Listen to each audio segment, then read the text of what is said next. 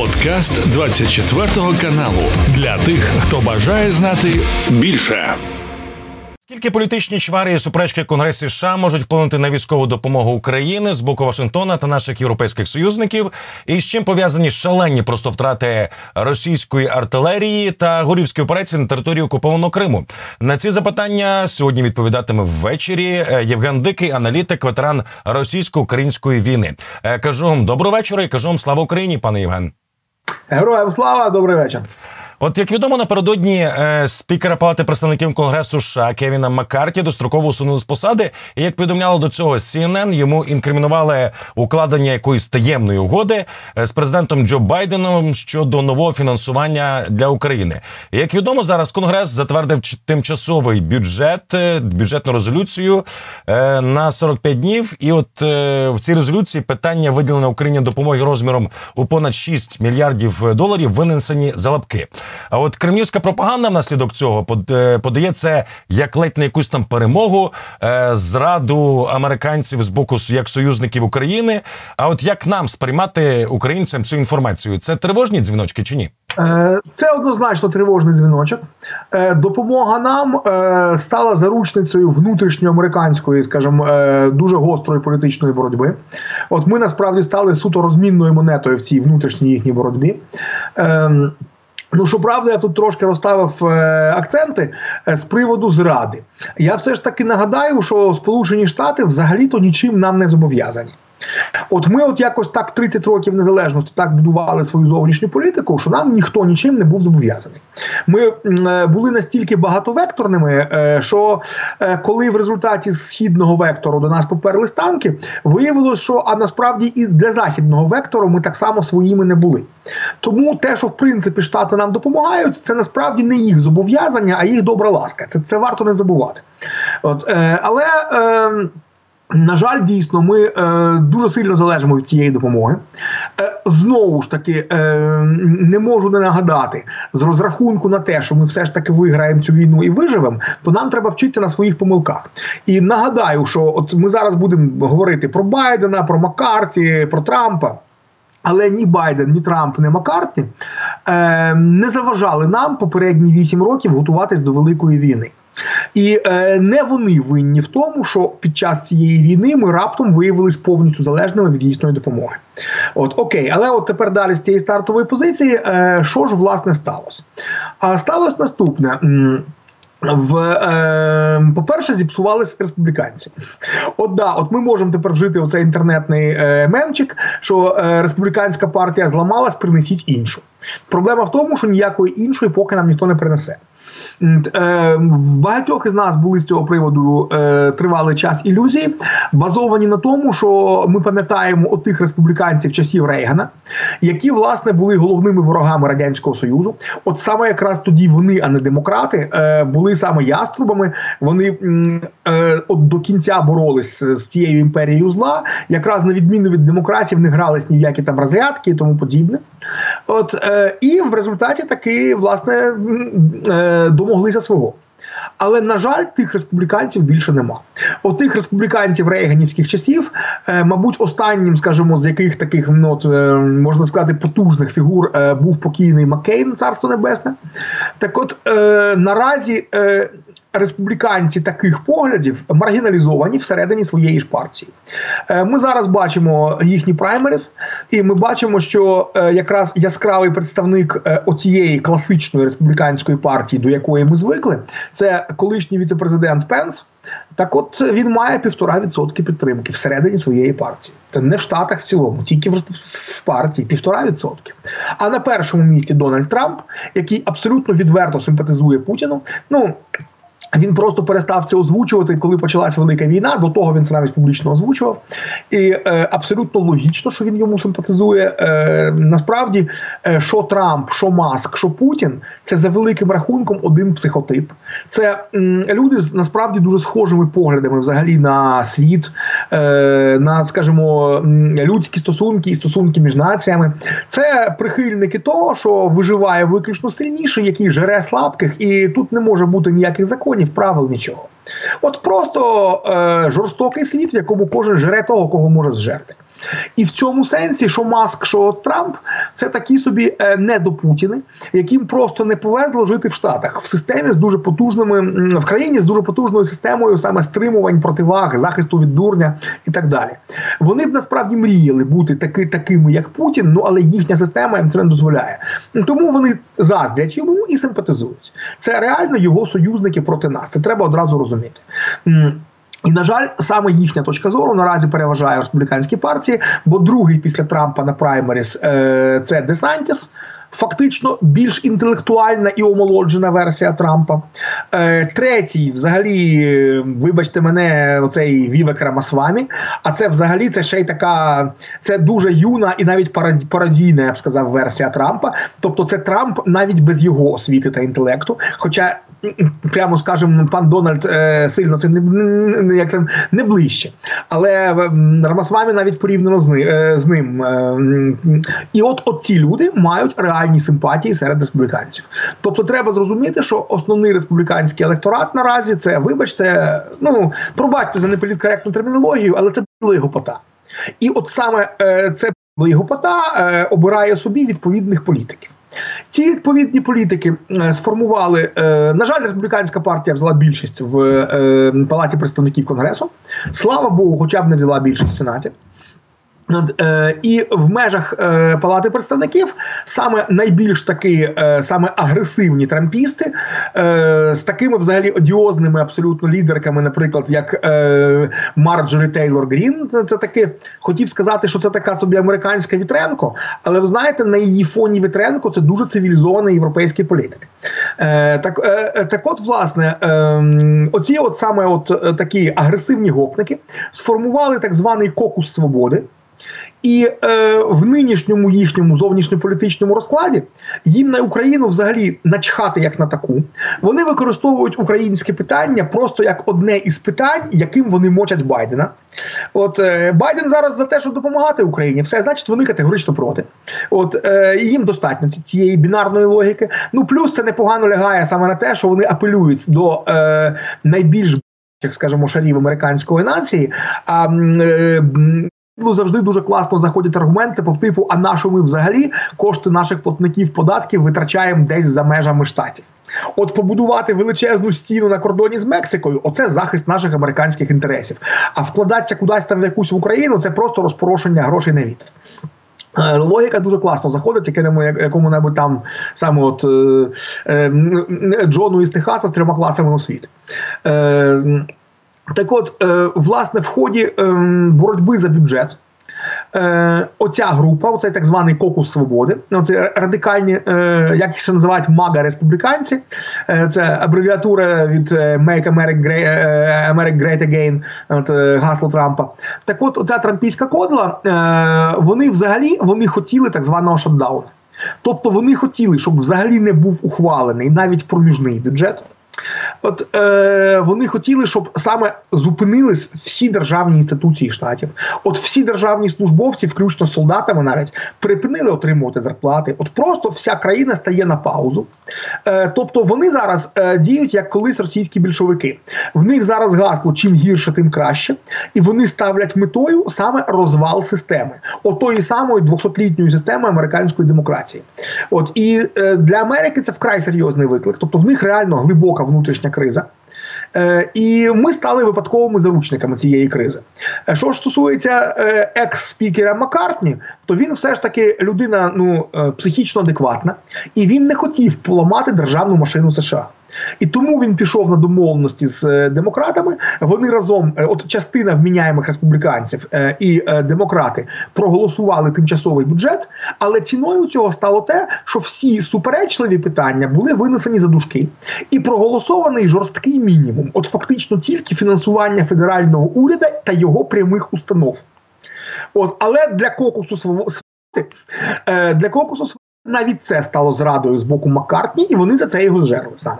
І тому тепер в них, е, хоча вдалося уникнути е, шатдауна і хаоса на в масштабах держави, але тепер в них внутрішній хаос в межах палати представників, м, поки вони не оберуть нового спікера, що тепер стає вкрай складним складним завданням, тому що. Е, Більшість у республіканської партії, а всередині неї все ж таки дуже різні точки зору. Е, І кокус у кокуса не вистачає голосів поставити свого спікера, але вони здатні не пропустити будь-якого іншого спікера більш адекватного.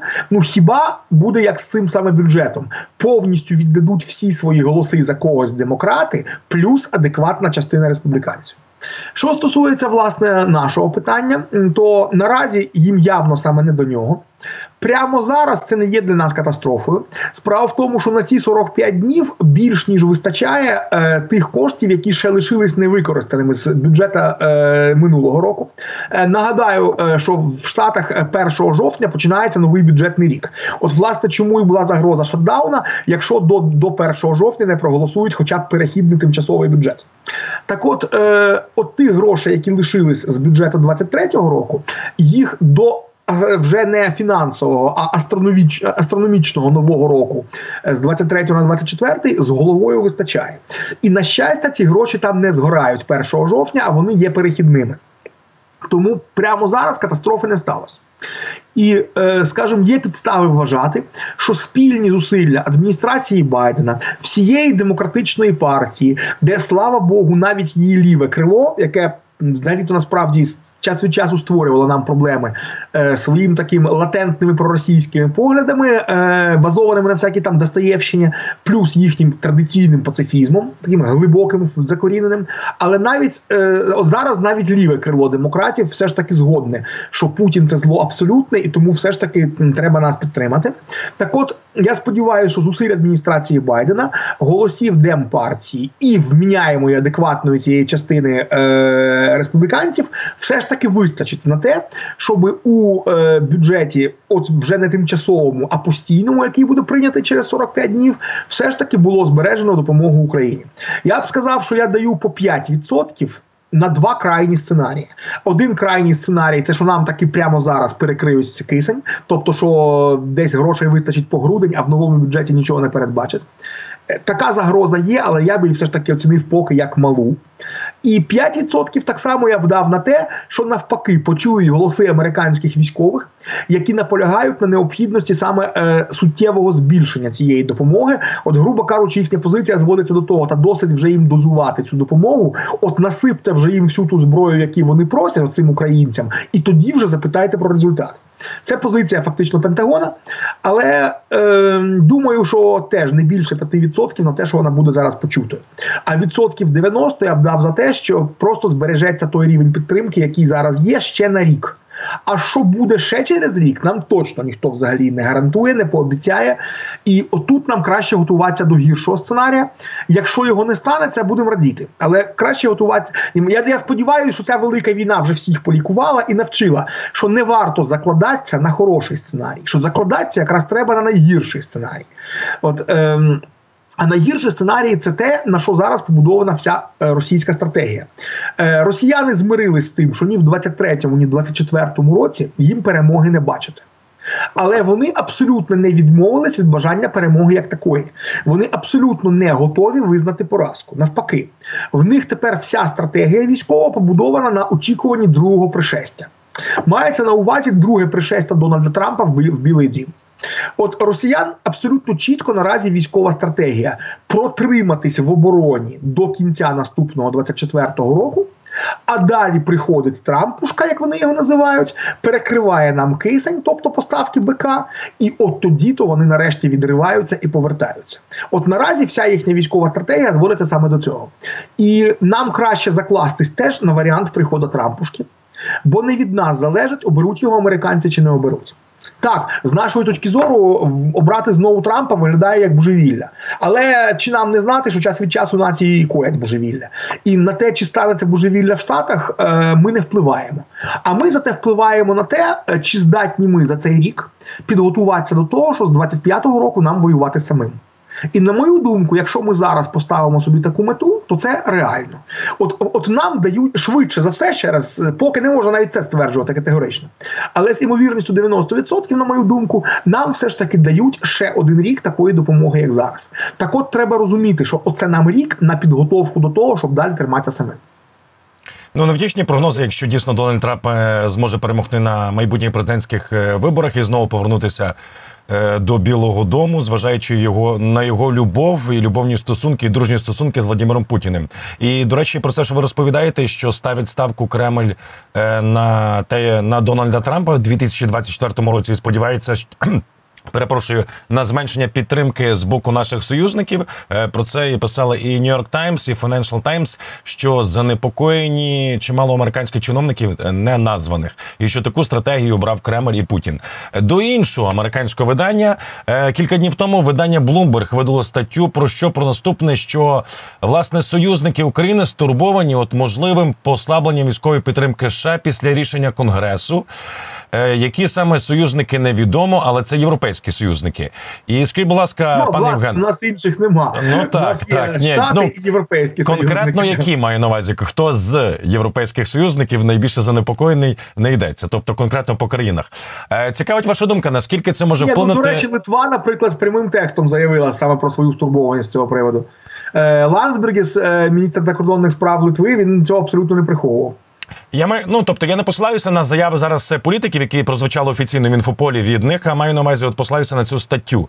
І цікавить, наскільки це може вплинути на е, наших хитких союзників. оця оце от сумніви в конгресі.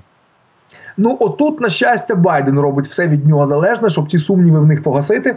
Е, вже відомо, що він навіть напряму обдзвонював е, багатьох саме лідерів держав е, Європи саме з українського питання, щоб запевнити його ж запевнити їх, що, попри тимчасові складнощі в конгресі, адміністрація все ж таки впевнена, от практично в тому, про що я перед цим говорив, що їм вдасться зберігти хоча б нинішній рівень підтримки.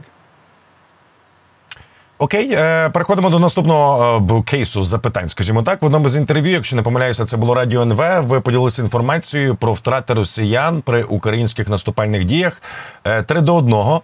І от е, Два-три до одного. Ну по-різному. Два, два-три два-три до одного вже так. Два-три до одного, Ні, бо це вже, чітка я так там казав одразу. Е, так, от розкрити секрет, у чому причини. Ми проводимо з- не ми, не ми, а Збройні Сили України, бо ми знаходимося Так. зараз Наші е, в дівчата та Так, наші наші хлопці та дівчата.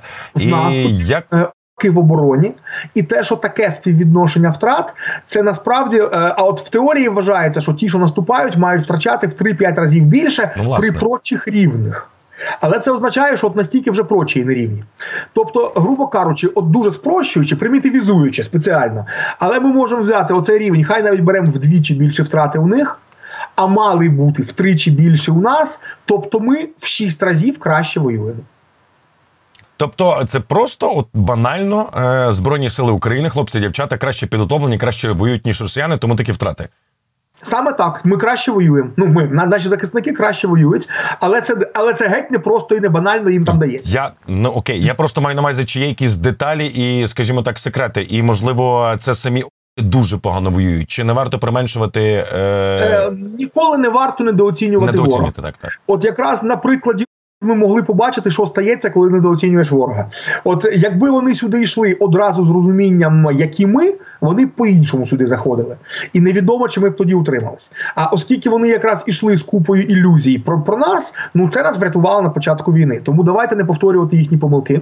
Е, е, е, до речі, я пам'ятаю, як ми минулої осені отак е, дуже веселились, реготали з їхніх от е, з, з, з їх мобілізованих, і це було на той момент абсолютно справедливо. Бо коли їх сюди привозили прямо з військкомата, вони нічого не вміли, були перелякані, немотивовані.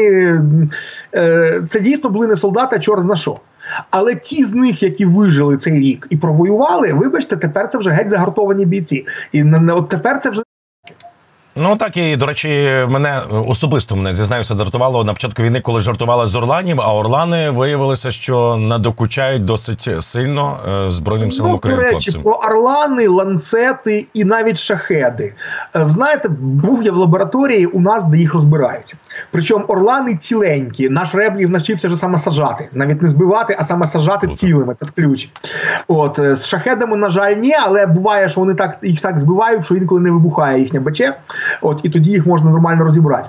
Так от, жодна з цих трьох машин, навіть ланцети, от не є чимось досконалим. Це досить посередня техніка. Проблема в тому, що в них поставлено саме конвейерне їхнє виробництво. Вони в даному разі беруть зовсім якраз не якістю, але кількістю. Повністю. Ціла низка наших зразків набагато краще за їхні, але це все малосерійне виробництво, а то й взагалі прототипи. В них три всього основних моделі, досить посередніх, але ці три моделі стоять на великому конвеєрі, збираються в е, промислових кількостях, і ось саме цим вони сильні. І це якраз один з тих викликів, які ми маємо подолати в найближчі місяці, інакше нам буде дуже важко.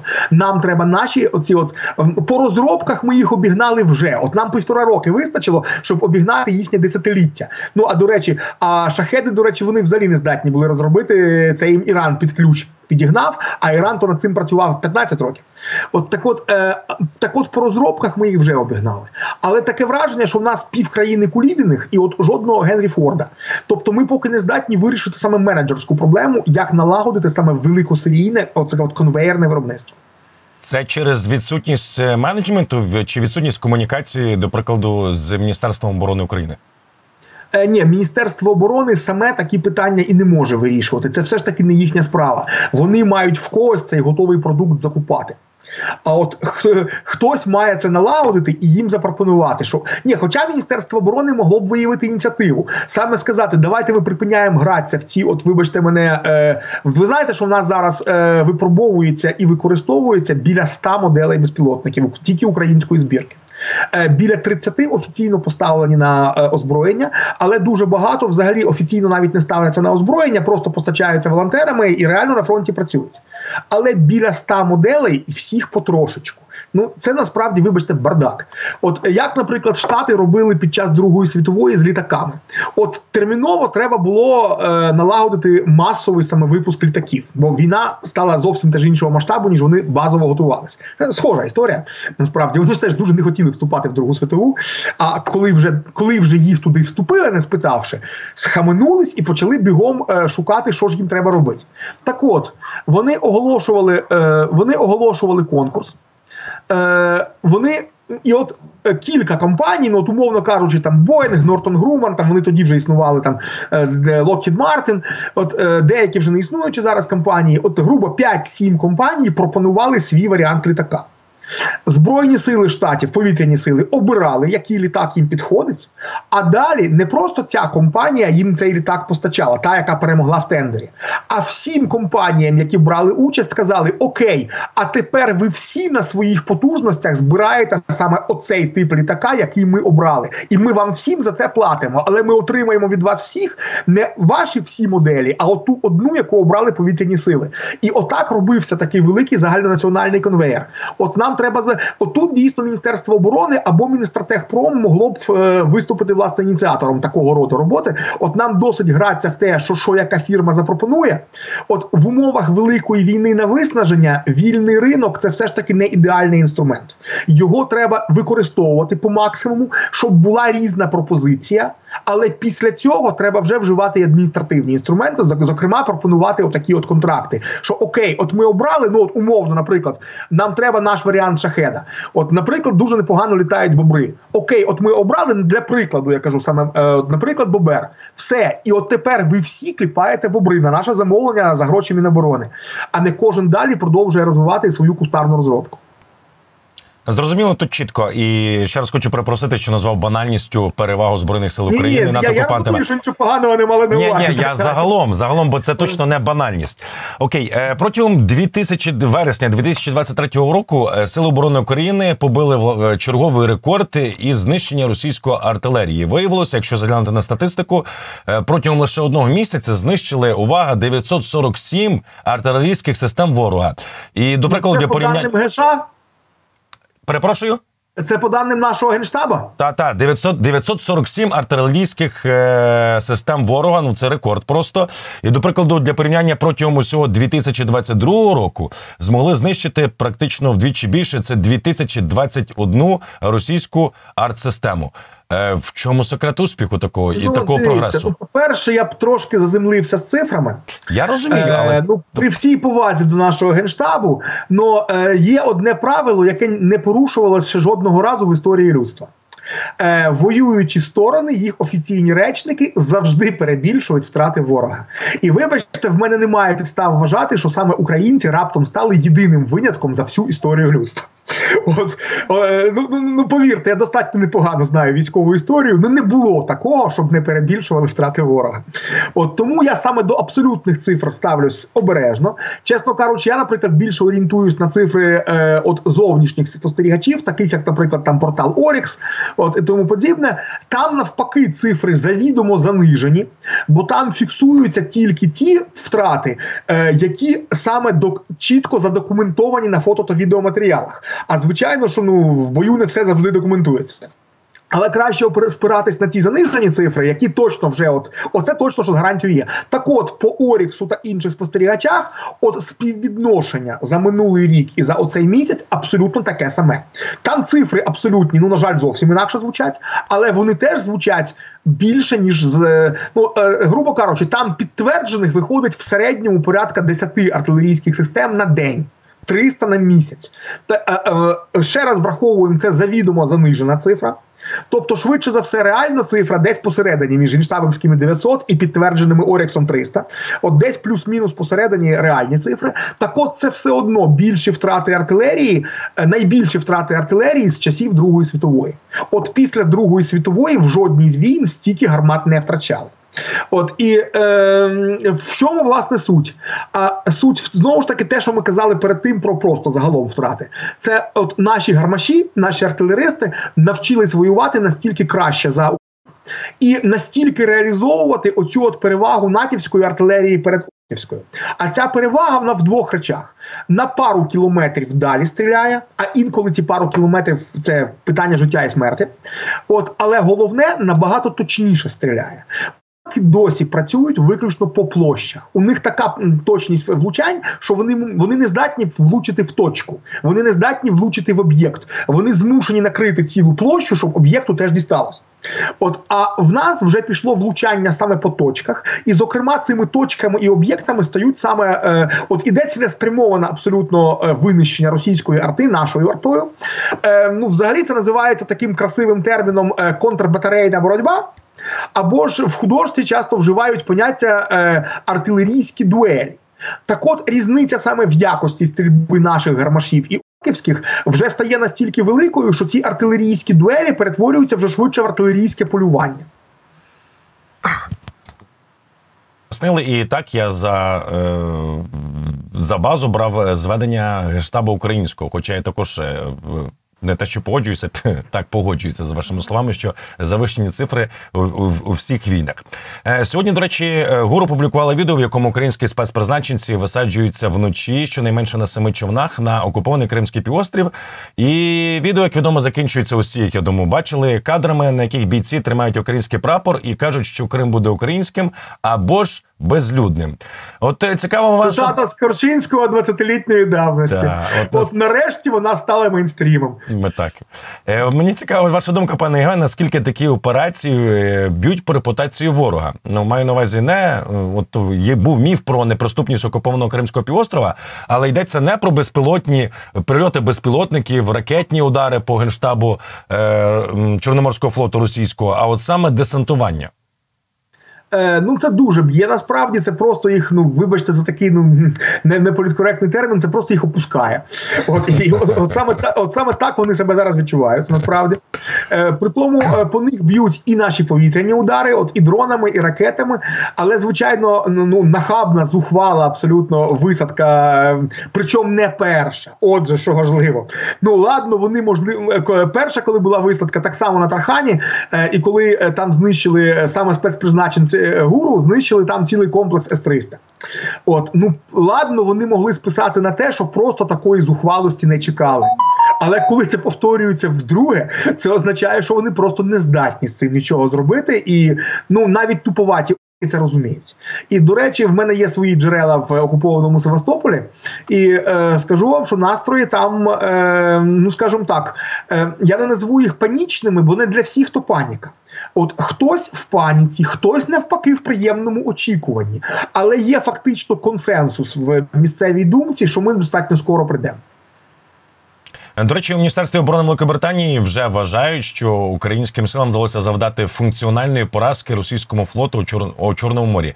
От цікавить, якщо так розкласти на пальцях на хлопський розум, е, що таке функціональна поразка. Е, ну, Чорноморський флот наразі використовується на 5, максимум 10% від його потенціальних можливостей. І не тому, що більшого не хотіли, а тому, що ми їм більше не даємо.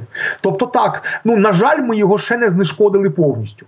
Але ми настільки його, ну можна сказати, знерухомили. Е, Дивіться, е, спершу потопили Москву. Це одразу відсунуло е, їх від нашого берега десь на ну десь 250 приблизно кілометрів, тобто відстань дії крилатих ракет.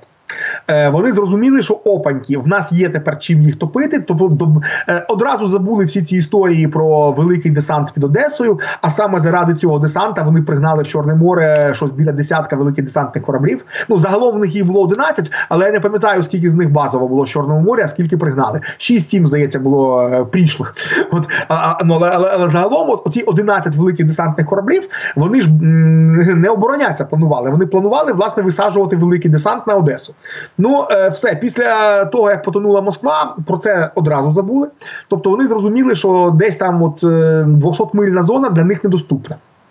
Не не мильна, правда, не 200 кілометрова, різниця велика. 200 кілометрова зона для них недоступна. Окей. Е, А далі ми почали діставати їх дронами. Е, Далі, от, на жаль, перший удар нам зіпсував Ілон Маск, зараза така.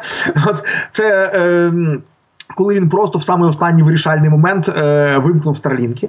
Але все одно після цього знайшли, як це обмеження обходити, і з другого разу вразили російські кораблі прямо в Севастопольській бухті. От вони після цього шалено налякались. Вони після цього захистили бухту в стилі Першої світової війни величезними боновими загородженнями. Тобто, взагалі там тепер нічого просто так проплисти не може. І кожного разу, навіть щоб їхнім кораблям вийти, їм треба знов ці бони знімати, а потім знов назад ставити. Купа гембеля, що називається. От, е, власне, е, і вони почали власне так жити. Вони виходять на вилазку, е, е, запустити по нас калібри. Потім назад одразу тікають Севастопольські бухти і там закриваються цими бонами. Але далі гурівці проробили дірку в е, кримському небі. Нагадую, як це було. Спершу абсолютно така, я б сказав, голівудська зухвала операція на вишках бойка. От звідти зняли РЛС. Відповідно, частина моря і неба стала не проглядатися. Далі в цю дірку пішли спецпризначенці е, на човнах, висадились на трахані і грохнули е, С-300 шматок неба не прикритий. Ну, мабуть, цей шматок був завузький, тому після цього модифікованим нашим Нептуном грохнули С-400 під Євпаторією. От е, таким чином вже відкрилось небо всього західного Криму, і от туди пішли працювати повітряні сили із Storm Shadow. От, е, власне, у Storm Shadow є один мінус: тільки 280 кілометрів е, дальність дії. Тому з континента не дістанеш до Севастополя. А от тепер, коли наші е, літаки просто нахабно підлітають прямо під берег півострова, то звідти вже спокійненько луплять. Спершу влупили по е, підводному човну і великому десантному кораблю прямо в доках в Севастополі. Після того е, знищили е, командний бункер Чорноморського флоту. Як не дивно, після знищення командного бункеру е, у командування ЧФ вистачило тупості та зухвалості зібратися прямо в своєму звичайному штабі посеред міста. Ну, отримали. От. Е, Таким чином, е, фактично, Крим зробили дирявим, і після оцього знищення е, підводного човна Ростов на Дону і БДК Мінськ, великого десантного корабля, е, прямо в доках вони одразу почали переганяти свій флот частково в Азовське море, частково в Новоросійськ. Тобто вони зрозуміли, що все тепер їх дістануть всюди. Да, але після цього наші морські ні, навіть ще перед цим наші морські дрони дістали їх таки прямо в Новоросійську. От один з кораблів був вражений неподалік від новоросійська, його ледь-ледь на буксирах завели в бухту. А нафтобаза була вражена прямо на березі в новоросійській. От е, таким чином наші морські дрони тепер дістають будь-яку точку Чорного моря. Е, фактично недоступне нам поки тільки Азовське море, бо вони там під Керченським мостом розгорнули знову ж таки бонову переправу, ту бонову загорожу. От е, е, і за нею, за її прикриттям, працює власне переправа, працює оцей міст. Ну це поки ми не вийшли до Азовського моря. Як тільки ми вийдемо до Азовського моря, ну вже вже і цього захисту у них не лишиться. Ну приємно чути і просто е, цікавить ваша думка. Це з, з огляду на історію. Е, це унікальна ситуація, що країна без флоту нейтралізує країну із великим флотом. І нейтралізує ну, ми цей флот. унікального взагалі робимо. Насправді так. І до речі, на. Наприклад, враження крилатою ракетою підводного човна, це вперше в історії взагалі. Це точно те, що тепер вивчатиметься там в морських академіях. Ну, власне, перше успішне бойове застосування морських дронів. Це ми. Притом ці морські дрони, на відміну від Storm Shadow, але ці дрони нам ніхто не давав. Це повністю українська розробка. От е, українські, точніше, розробки. Їх деякі їх роблять окремо декілька різних команд. Дуже успішно насправді. Ну і от тут, на відміну від повітряних дронів, де критично ми з вами говорили, налагодити саме масове виробництво з морськими простіше. Кораблів Чорноморського флоту лишилось десь десь біля 15. Тому тому тут можна без великого конвейера, тут можна обійтися малими серіями, і ми, і ми їх таки дістанемо. Приємно чути. Дуже вдячний, пане Євгене, що погодилися ввечері обговорити те, що відбувається в інфополі, підтримку наших союзників, е, військову, а можливо, недопідтримку, а також спецоперації головного управління розвідки наших хлопців, е, які сьогодні побували в Криму. Ви е, з'явилося відео. Ще раз вам дякую. Це був Євген Дикий, аналітик, ветеран російсько-української війни, колишній заступник командувача зводу батальйону Айдар. Це був подкаст для тих, хто бажає знати більше. Підписуйся на 24 канал у Spotify, Apple Podcast і Google Podcast.